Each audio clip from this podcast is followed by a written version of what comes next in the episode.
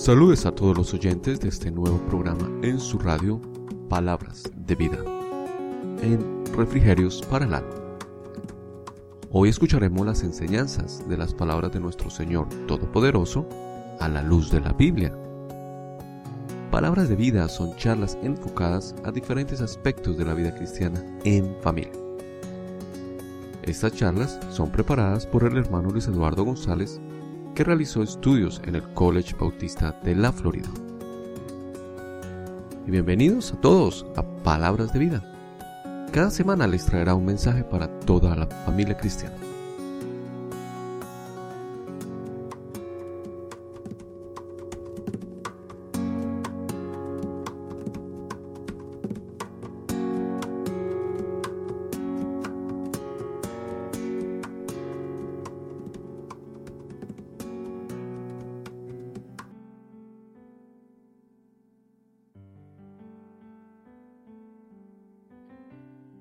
Obediencia es la verdadera prueba de nuestro amor por Cristo y el secreto para descubrir la voluntad de Dios en nuestras vidas.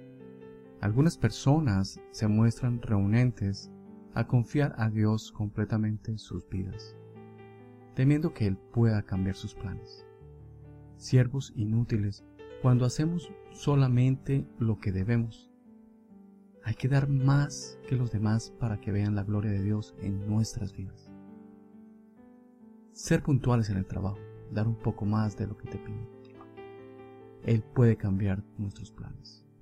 Sus planes son infinitamente superiores a los mejores planes que nosotros pudiéramos tener. Dios rompió tus estructuras es que tiene algo mejor para ti. Para que te para que es tan importante para nuestro ¿Por qué es tan importante para nosotros obedecer a Dios? ¿Por qué es tan importante la palabra de Dios en nuestras vidas al querer obedecer a Dios?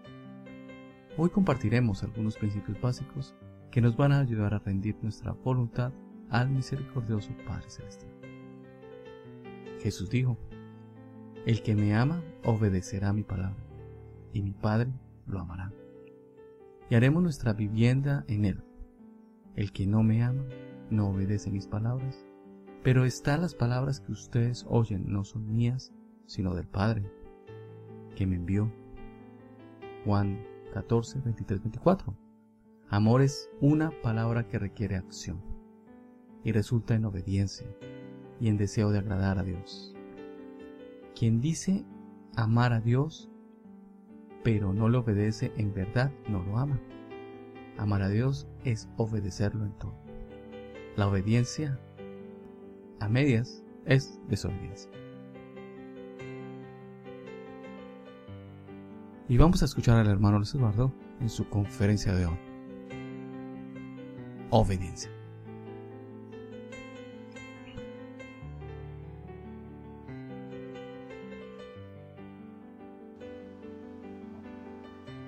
Muy buenas noches, eh, queridos hermanos. Eh, nos ha eh, llamado la atención ver un tema muy interesante eh, en esta ocasión, que es la amplitud de la misericordia salvadora de Dios. Es muy importante verlo porque Dios hace diferentes llamados al cristiano. Y el cristiano generalmente eh, ignora los llamados del Señor. Hay un llamado donde el profeta Jonás es desobediente. Eh, y hay otro llamado posterior donde él ha recibido ya sus eh, correspondientes lecciones y obedece al Señor en la invitación que Él está haciendo. Entonces, hermanos, nosotros podemos ver resultados favorables en nuestra vida, en la vida de los demás, si obedecemos al Señor. Y esto es lo que vamos a aprender a manejar en estos días entonces, eh, mi nombre es Luis Eduardo González eh, y estoy eh, apoyado permanentemente por mi hermano Javier González. Espero que les gusten estos programas y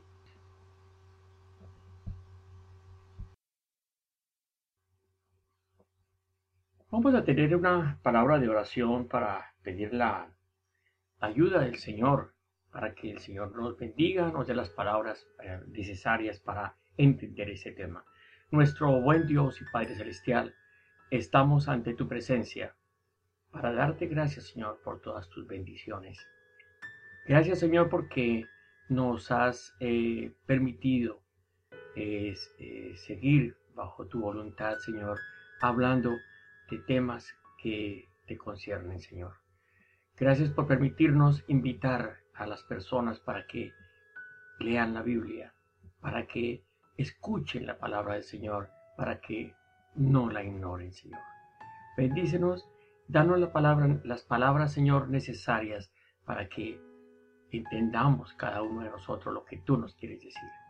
Te lo pedimos en el nombre de tu Hijo amado, Cristo Jesús. Amén.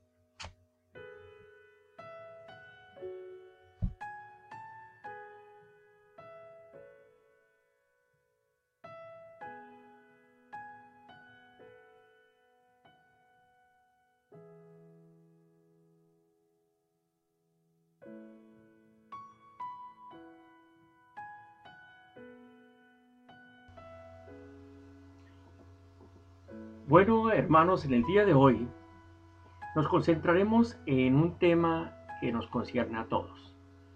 El tema eh, es la obediencia al Señor.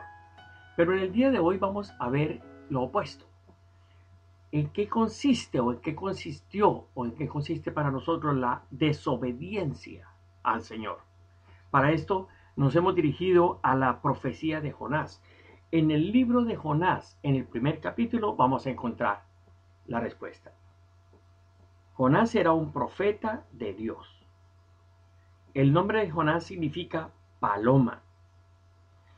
Antes de continuar, nos podemos hacer una pregunta. ¿Han, ¿Han, visto o hemos visto una paloma que sea rebelde? Yo por mi parte no. La paloma es mansa y tranquila. Pero Jonás era un profeta de Dios no tan tranquilo. Vamos a ver en el capítulo 1 que Jonás va a escuchar la voz de Dios y en vez de obedecer a Dios, desobedece. Y esto es rebeldía. Hay una palabra que jamás tienes que enseñar a un niño, porque ya la tiene aprendida desde, desde que nace. Es la palabra no. La madre le dice al niño, tómate la leche. El niño responde, no. Levántate o haz algo. El niño dice, no. Nadie le enseña a decir no. ¿Por qué? Hay algo dentro de nosotros que dice, yo quiero hacer lo que quiera. Yo no quiero que nadie me mande. Yo soy mi propio dueño. Así era con Jonás. Y su problema era rebeldía la rebelión es el tema que tenemos que eh, dejar entendido en el día de hoy. Antes de comenzar nuestro estudio de Jonás, veamos un ejemplo.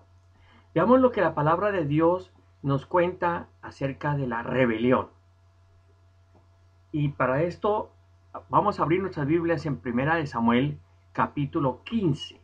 Vamos a leer los dos primeros, los versículos 22 y 23.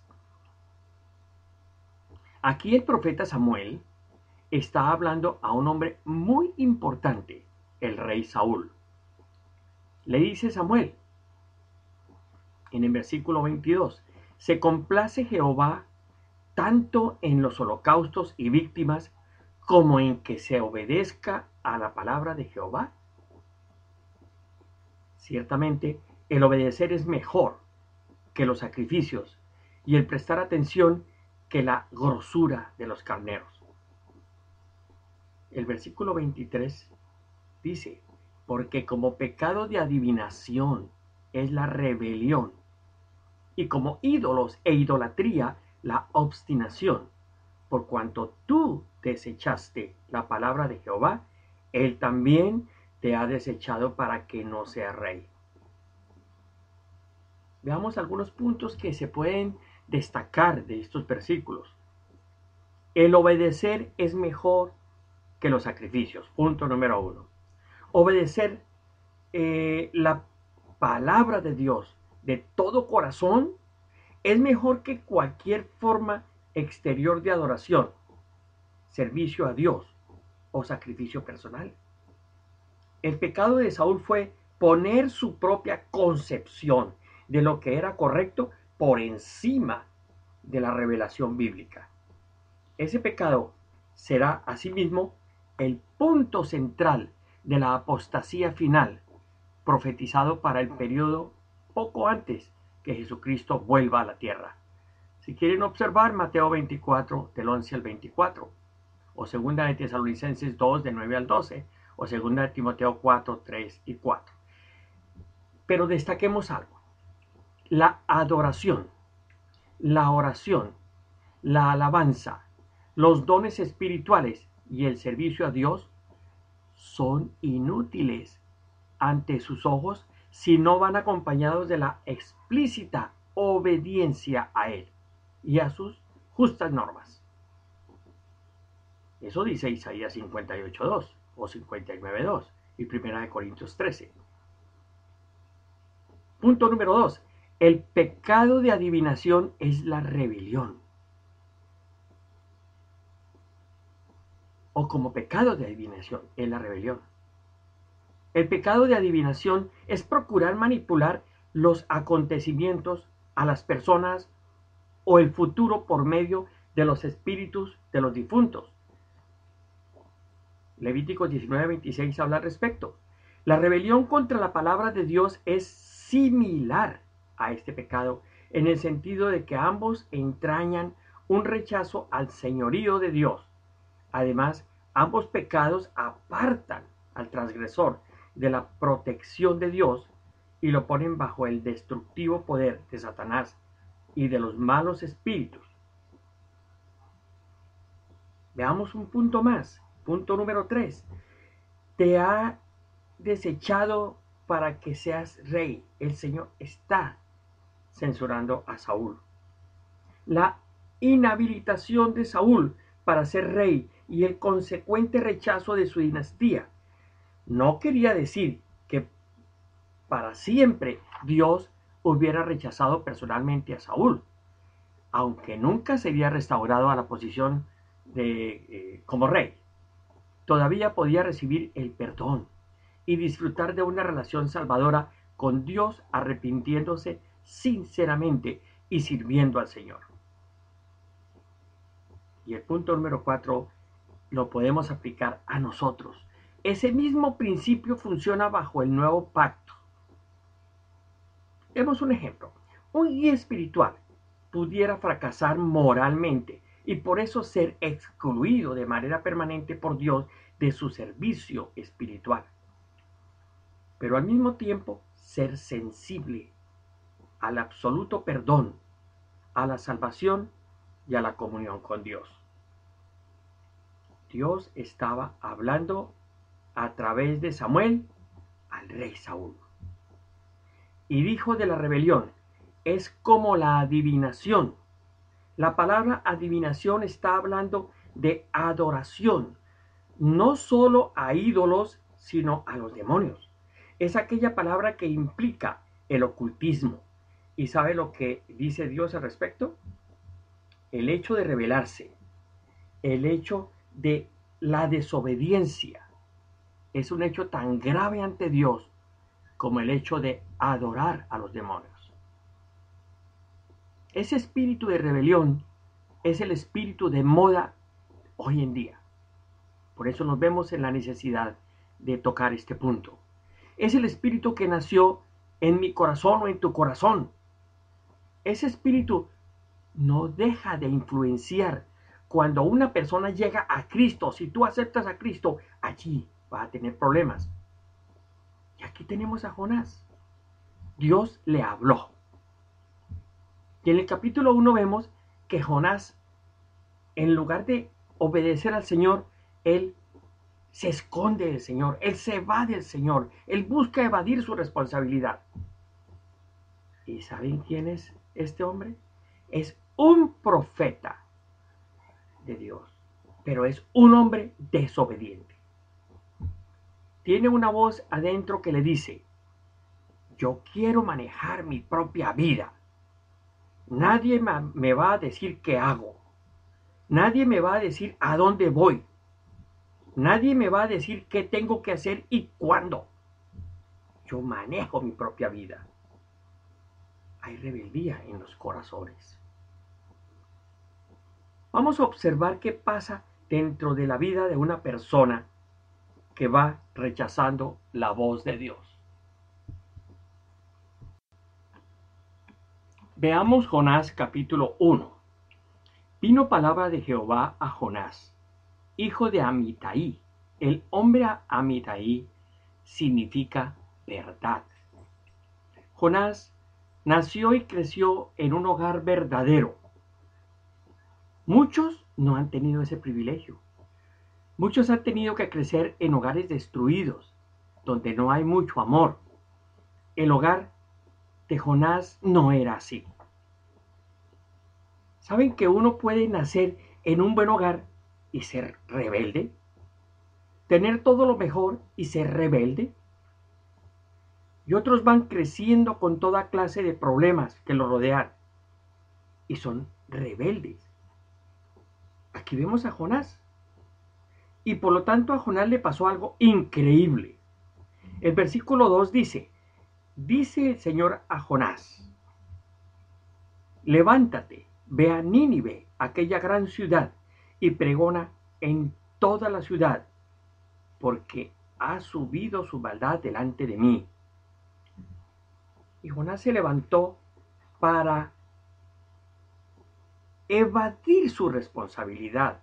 Se levantó para ir a un sitio diferente a la, se levantó para ir donde no encontrara la presencia de Jehová. Se levantó para ir a Tarsis, a otro sitio diferente al que le estaba indicando el Señor. Podríamos decir que Jonás estaba huyendo, que estaba corriendo de Dios. La voz de Dios la sintió Jonás. Dice, Jonás, Jonás, levántate, ve a Nínive, aquella gran ciudad tiene que llevar el mensaje a esa ciudad. Y Jonás no obedeció. Se levantó y no fue a Nínive, sino a Tarsis. ¿Saben la distancia que hay entre Nínive y Tarsis? Casi 3.000 kilómetros. ¿Cómo se equivocó de, sitio Jonás? Y él se levantó para esconderse de la presencia de Dios. Escuchemos esto. ¿Creemos que podemos escapar de Dios? ¿Nos hemos hecho esa pregunta alguna vez? ¿Creemos que podemos ir a algún lugar donde Dios no está? En los salmos, eh, David dice en el Salmo 139, ¿a dónde huiré de tu presencia? Si voy ascendiendo al cielo, allí estás. Si voy al infierno, allí estás. No podemos escapar de su presencia. Jonás era así. Iba a escapar de Dios. Pensó, voy a un lugar donde Dios no está. Y aquí decimos lo mismo. Voy a un lugar oscuro.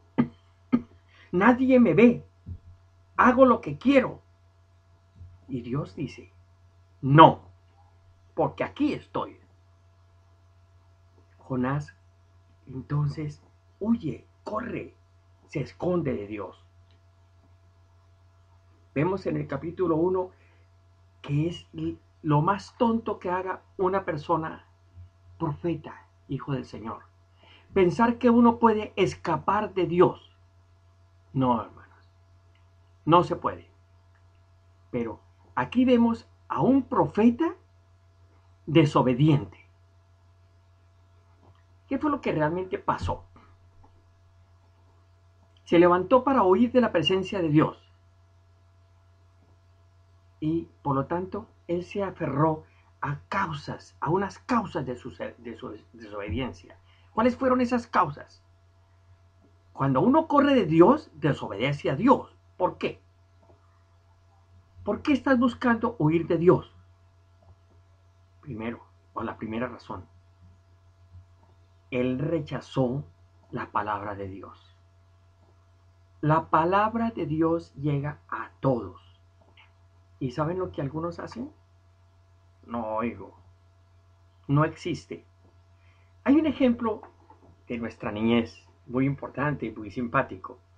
Cuando la madre llegaba a decirnos o a decirle a los niños lo que tienes que hacer, ¿qué hacen los niños? Muchas veces cuando no quieren hacer nada.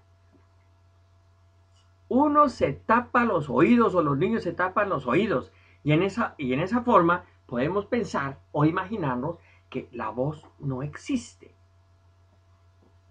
Pero no es así. La mamá está ahí. Jonás rechazó la palabra de Dios. Y la Biblia dice, el que tiene oídos para oír, oiga. El privilegio mayor, oigan bien hermanos, el privilegio mayor en la vida es escuchar la palabra de Dios. Dios te ama. Tiene grandes cosas para tu vida. Pero Jonás rechazó la palabra de Dios. Esa fue la primera razón. Prendámosla, hermanos. Jonás rechazó la palabra de Dios y eso tiene consecuencias. La segunda razón, Jonás rechazó la voluntad de Dios. Tú sabes que Dios tiene un plan para cada uno de nosotros. Dios tiene un plan para tu vida. Dios tiene un plan para eh, eh, tu vida según la voluntad de Dios. Era la voluntad de Dios que Jonás rechazara la palabra. Jonás tenía una mente muy equivocada de la voluntad de Dios. Pensaba que la voluntad de Dios era llevar una cruz a cuestas. Pero la Biblia dice que la voluntad de Dios es buena, perfecta y agradable. Por alguna razón, Jonás tenía que rechazarla porque iba a recibir su lección. Tercera, Jonás, la tercera razón. Entonces llevamos la primera razón, él rechazó, él rechazó la palabra de Dios. La segunda razón, Jonás rechazó la voluntad de Dios. Y la tercera razón, Jonás rechazó la obra de Dios. Dios tenía una obra para hacer en Nínive. Dios tiene una obra para hacer en la Florida. Dios tiene una obra en México en Colombia. Dios tiene una obra en Puerto Rico. Dios quiere incluirte en esa obra. ¿Qué hizo Jonás? Rechazó la obra de Dios y perdió. Jonás se escondió de Dios. Jonás huyó de Dios. Pregunto, o nos preguntamos, ¿Tú estás huyendo de Dios? Qué buena pregunta que podemos hacernos. En Jonás 1 entonces hablamos de cómo Jonás, no solo siendo un hijo de Dios, sino un siervo de Dios, estaba rehusando hacer la voluntad de Dios, estaba rechazando la palabra de Dios, estaba rebelándose contra la obra de Dios. ustedes saben que es posible que un creyente que dice que está sirviendo al Señor se comporte de esa forma. Ustedes tienen que entender que nadie está exento de la desobediencia. Vimos al comienzo del capítulo 1, Jonás corre de Dios, huye de Dios, se esconde. ¿Sí? ¿Qué actitud más pobre? buscar huir de la presencia de Dios. ¿Saben por qué? Porque Él está en todo lugar. Pero aquí vemos a Jonás, el profeta, desobediente. Volvamos un poquito primero de Samuel. ¿Qué dice? Cuando Samuel le habla a Saúl, el versículo 22, se complace Jehová tanto en los holocaustos y las víctimas Jehová cómo quiere, qué es lo que quiere, que se le obedezca, que se obedezca su palabra. Ciertamente el obedecer es mejor que los sacrificios, y el prestar atención que la grosura de los carneros. Porque, miren lo importante esto, porque como el pecado de adivinación es la revelación, la rebelión, perdón, y como ídolos de idolatría la obstinación. ¿Saben lo que aquí se dice? No se puede engañar a Dios. Algunas personas dicen, sí, yo voy a la iglesia, yo canto, de vez en cuando doy ofrendas, hago, hago la obra silenciosa, hago todo bien pero no se puede reemplazar las actitudes espirituales por el hecho de obedecer a Dios. Dios te habla y tú tienes dos opciones. Obedeces o desobedeces. Jonás era un hombre que creció en una familia creyente. ¿Qué pasó con Jonás? Cuando Jonás fue llamado por Dios para ir a Nínive, él se fue y tomó el buque para Tarsis. Él estaba desobedeciendo al Señor. Y en la primera parte veíamos las causas de la desobediencia. Pero entonces, ¿qué pasó? Jonás tenía una actitud muy equivocada en cuanto a la palabra de Dios. Quizás para él la palabra de Dios era una sugerencia. Pero hermanos, cuando Dios te habla, no es una sugerencia. Cuando Dios te habla, Él te habla. Y la palabra de Dios, dijo el salmista, es de más valor que oro puro. Muchas personas, principalmente los jóvenes, dicen, es algo pesado la palabra de Dios. no, es, no es para mí, para mí, no es para la juventud hermanos jóvenes, hermanos adultos. La palabra de Dios es apta para todo el público. Te llega a ti y puede ser dulce a tu paladar. Puede ser muy importante para tu vida. Es una palabra que puede llegar a ser lo más precioso en tu vida. Lo que Jonás estaba haciendo era despreciando la palabra de Dios, despreciando la voluntad de Dios, despreciando la obra de Dios. Él eligió su camino.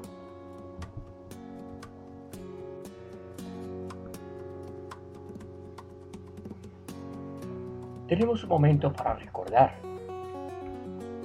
¿Recuerdan ustedes de nuestros himnos electos evangélicos el himno Yo pertenezco a Cristo? ¿Saben una cosa?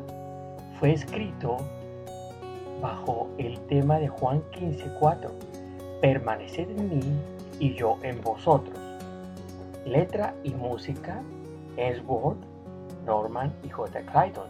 Este himno está sonando desde los años 38, eh, 1938, y vamos a leer un poco la letra y luego escuchamos un fondo musical en piano. Cristo el Señor me ama por siempre. Mi vida guarda Él tiernamente. Vence el pecado, cuida del mal. Yo pertenezco a Él. Cristo bajó del cielo a buscarme. Cubierto de pecado me encontró o encontróme. Me levantó de la vergüenza, de las vergüenzas mil. Yo pertenezco a Él. Gozo indecible inunda mi alma. Ya libertado estoy. Y mi vida llena, llena está de felicidad. Ya pertenezco a Él. Ya pertenezco a Cristo, dice el coro. Él pertenece a mí, no solo por el tiempo aquí, mas por toda la eternidad.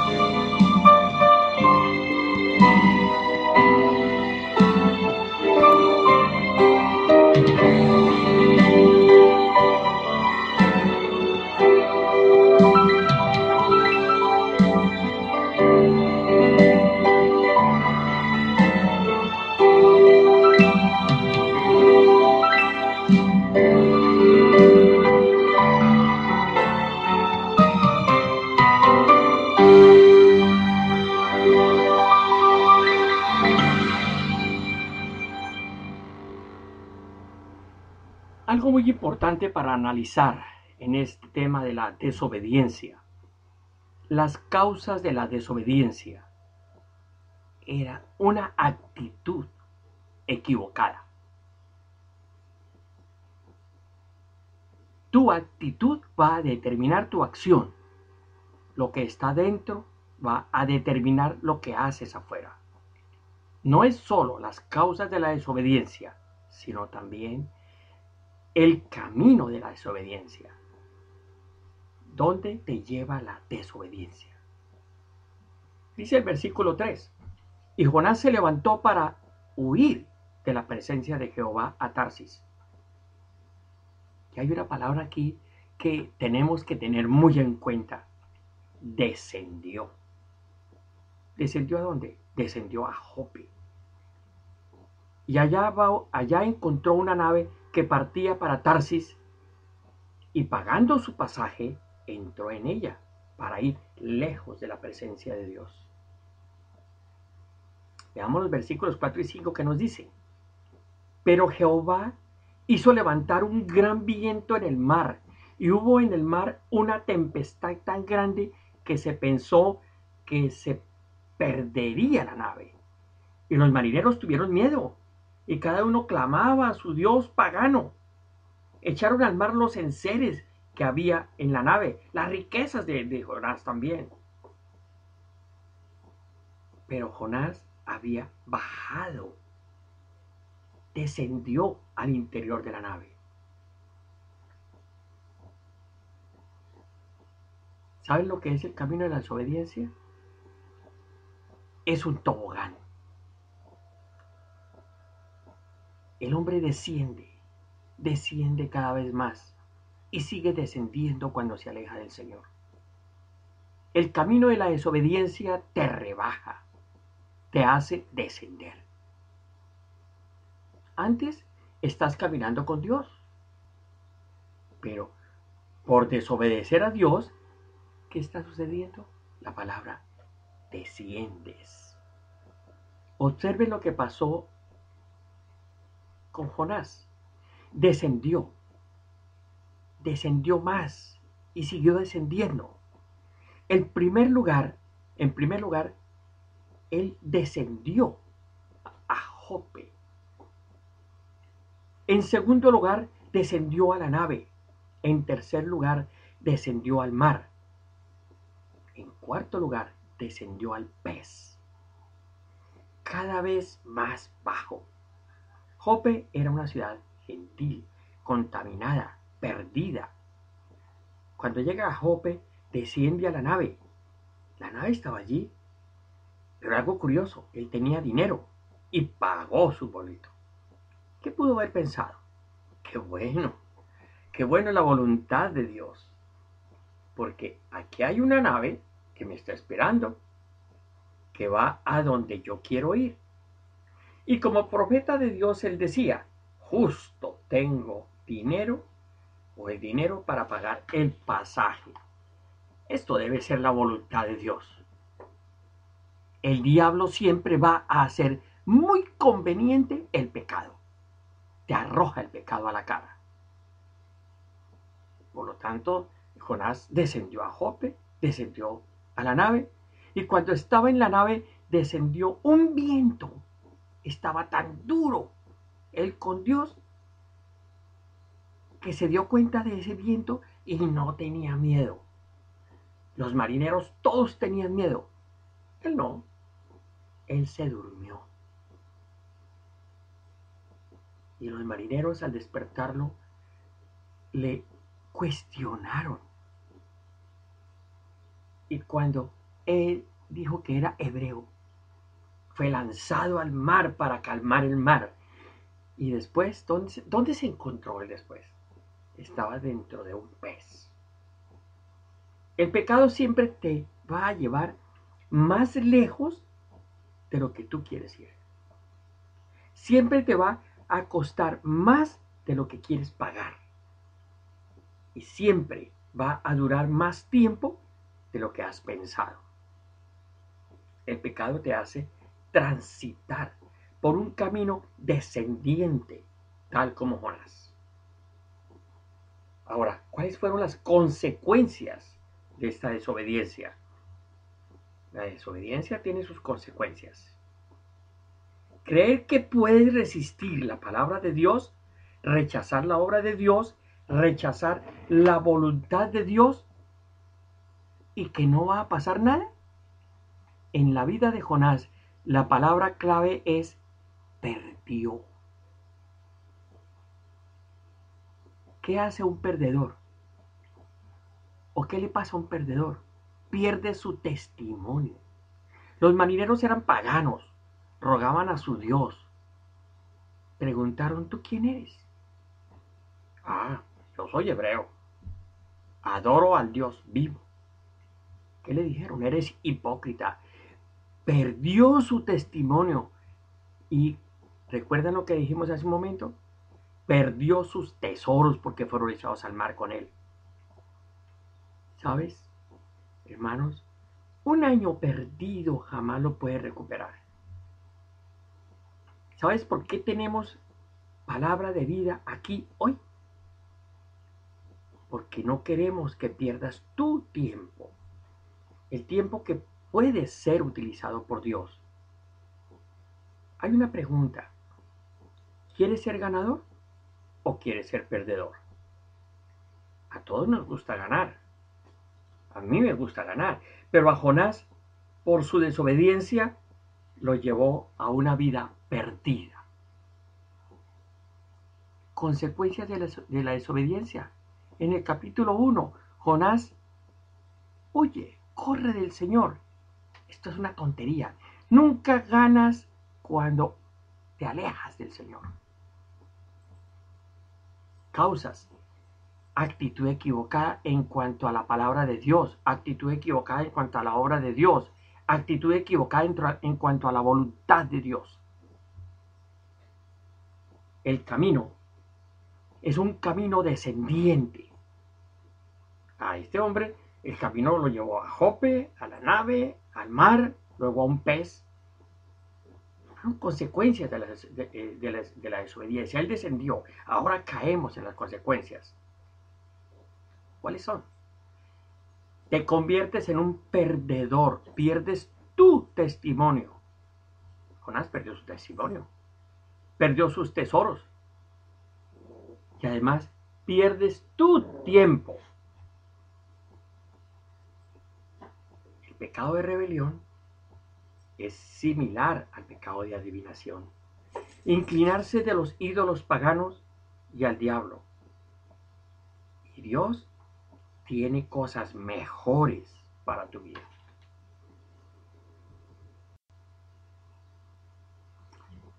Hagamos un pequeño resumen de las cosas que vimos del capítulo 1 para que quede este tema claro. Lo que nos interesa es que estos temas queden lo más claros posibles.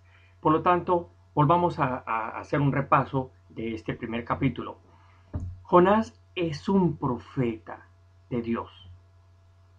¿Qué significa el nombre de Jonás? Paloma. El problema de Jonás, ¿cuál era? El problema de Jonás era la rebeldía. La palabra adivinación en Primera de Samuel 15:23 habla de adoración, no solo a los ídolos, sino a los demonios. El primer rebelde fue Lucero, ángel de luz, un querubín que tenía que proteger la gloria de Dios. Fue expulsado. Jonás capítulo 1, en el capítulo 1, Jonás corre, huye de Dios. Y es un hombre desobediente. ¿Cuál fue la cuna de Jonás? Jonás nació en un hogar verdadero, un hogar de verdad. ¿Y cuáles fueron las razones entonces para su desobediencia? La primera razón para cual, por la cual Jonás huyó y desobedeció a Dios fue porque rechazó la palabra de Dios. Lo vimos en los versículos 2 y 3. Lo vimos en el Salmo 39. ¿A dónde oiré de tu presencia? El privilegio mayor en la vida de un creyente, ¿cuál es? Nosotros tenemos ese privilegio, escuchar la palabra de Dios. Pero Jonás no escuchó. La segunda razón por la cual Jonás huyó y desobedeció a Dios fue porque rechazó la voluntad de Dios. Yo hago lo que quiero, lo que a mí se me da la gana. Dios no tiene planes, Dios tiene planes para la vida del creyente.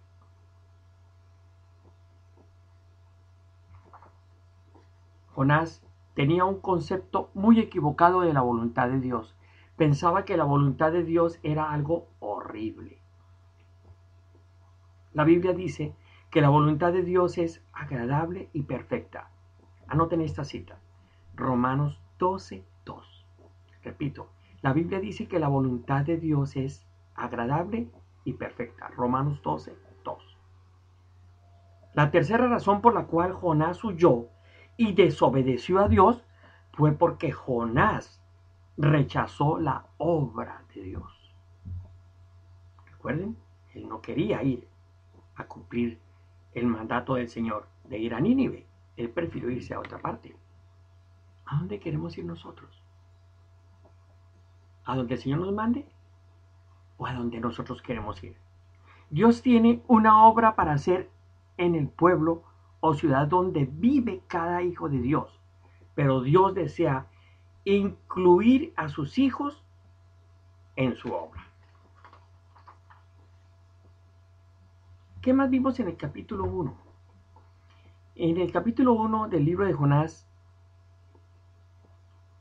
vimos que este hombre, que no solo hijo de Dios, y no era solo hijo de Dios, sino siervo de Dios, que este profeta rehusó hacer la voluntad, rechazó la palabra de Dios y se rebeló contra la, contra la obra. Nadie está exento de la desobediencia. Reflexionemos. Nadie está exento de desobedecer al Señor. No se puede reemplazar la obediencia a Dios con actividades espirituales. ¿Saben a lo que me refiero? Puedo ser un músico, yo puedo ser director, yo puedo predicar, yo puedo dictar las clases, yo puedo dar ofrendas, yo puedo hacer 20 mil cosas, yo colaboro, yo soy diácono, yo soy lo que quiera. Pero no me quiero dejar guiar por el Señor. El Señor Jesús dijo, sencillos como palomas. ¿Dónde está eso? Mateo 10, 16. Esta palabra sencillo significa algo que no estaba mezclado con el mal. Jesús tenía una actitud, Jonás tenía una actitud, perdón, Jonás tenía una actitud muy equivocada de la palabra de Dios. Él pensaba que la palabra de Dios era una sugerencia nada más. Cuando Dios nos habla, no sugiere. La palabra de Dios no es algo pesado para la juventud. Cuando el cristiano considera la palabra de Dios como algo pesado y cuando, es, cuando está, no llega a su corazón, el problema no es la palabra de Dios, sino el cristiano que la escucha, que no, que ha sido engañado por el diablo. La actitud determina la acción. Aquello que está dentro de la persona determina aquello que hacemos afuera. Entonces, hay un camino, el camino de la desobediencia. ¿Con qué lo comparamos? Con el descenso, con un tobogán. Nos rebaja. Rebaja al cristiano. Jonás, en el capítulo 1, vemos que primero descendió a Jope, descendió a la nave, descendió al mar, descendió al pez. Es el camino de la desobediencia que nos rebaja. Jope era una ciudad gentil contaminada, llena de clubes nocturnos y toda la perdición que usted se pueda imaginar.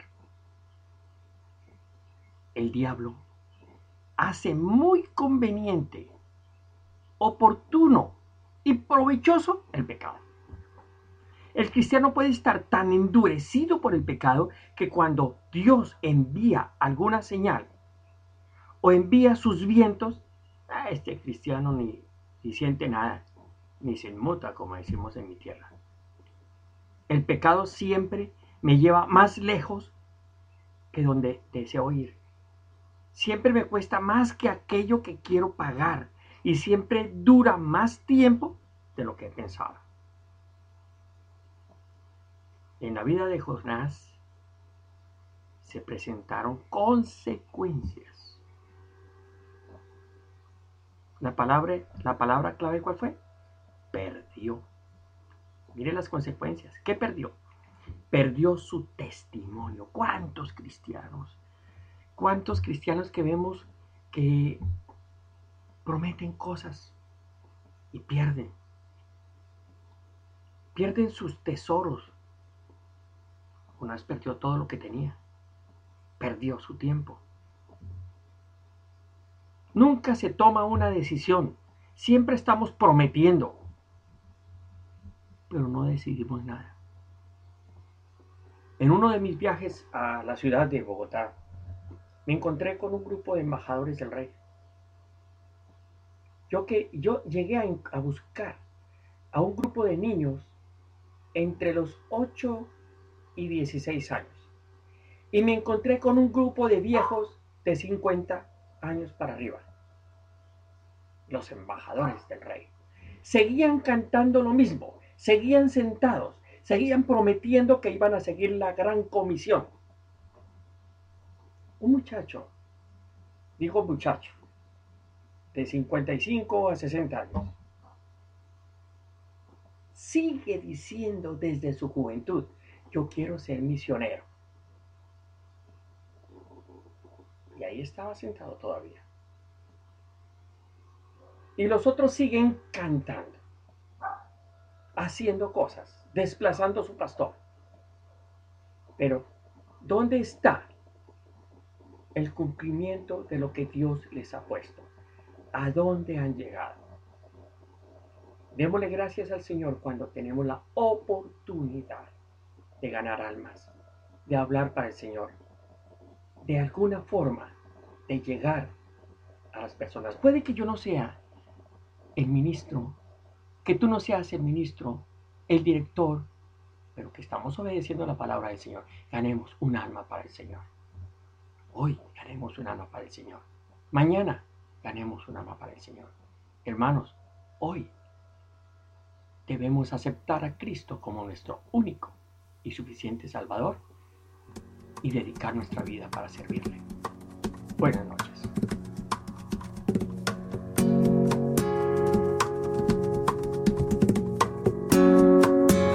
Qué hermoso testimonio, qué buena respuesta, hermano Eduardo. Esperamos escucharlos a todos ustedes a través de nuestro email con más preguntas acerca de, nuestros programas, de las conferencias y de las inquietudes que ustedes ah, puedan tener acerca de estos temas. Con mucho gusto, el hermano Eduardo los contestará en los siguientes episodios. Para comunicarse con nosotros, nosotros tenemos nuestro email es palabras de vida en Cristo at yahoo.com. De nuevo, palabras de vida en Cristo arroba yahoo.com. Usted también se puede comunicar al estudio directamente. Seguro que el hermano Eric y Miguel estarán dispuestos a recibir sus preguntas y transmitirlas a nosotros. Esperamos sus comunicaciones. palabras de vida en Cristo, en su refrigerio para el alma.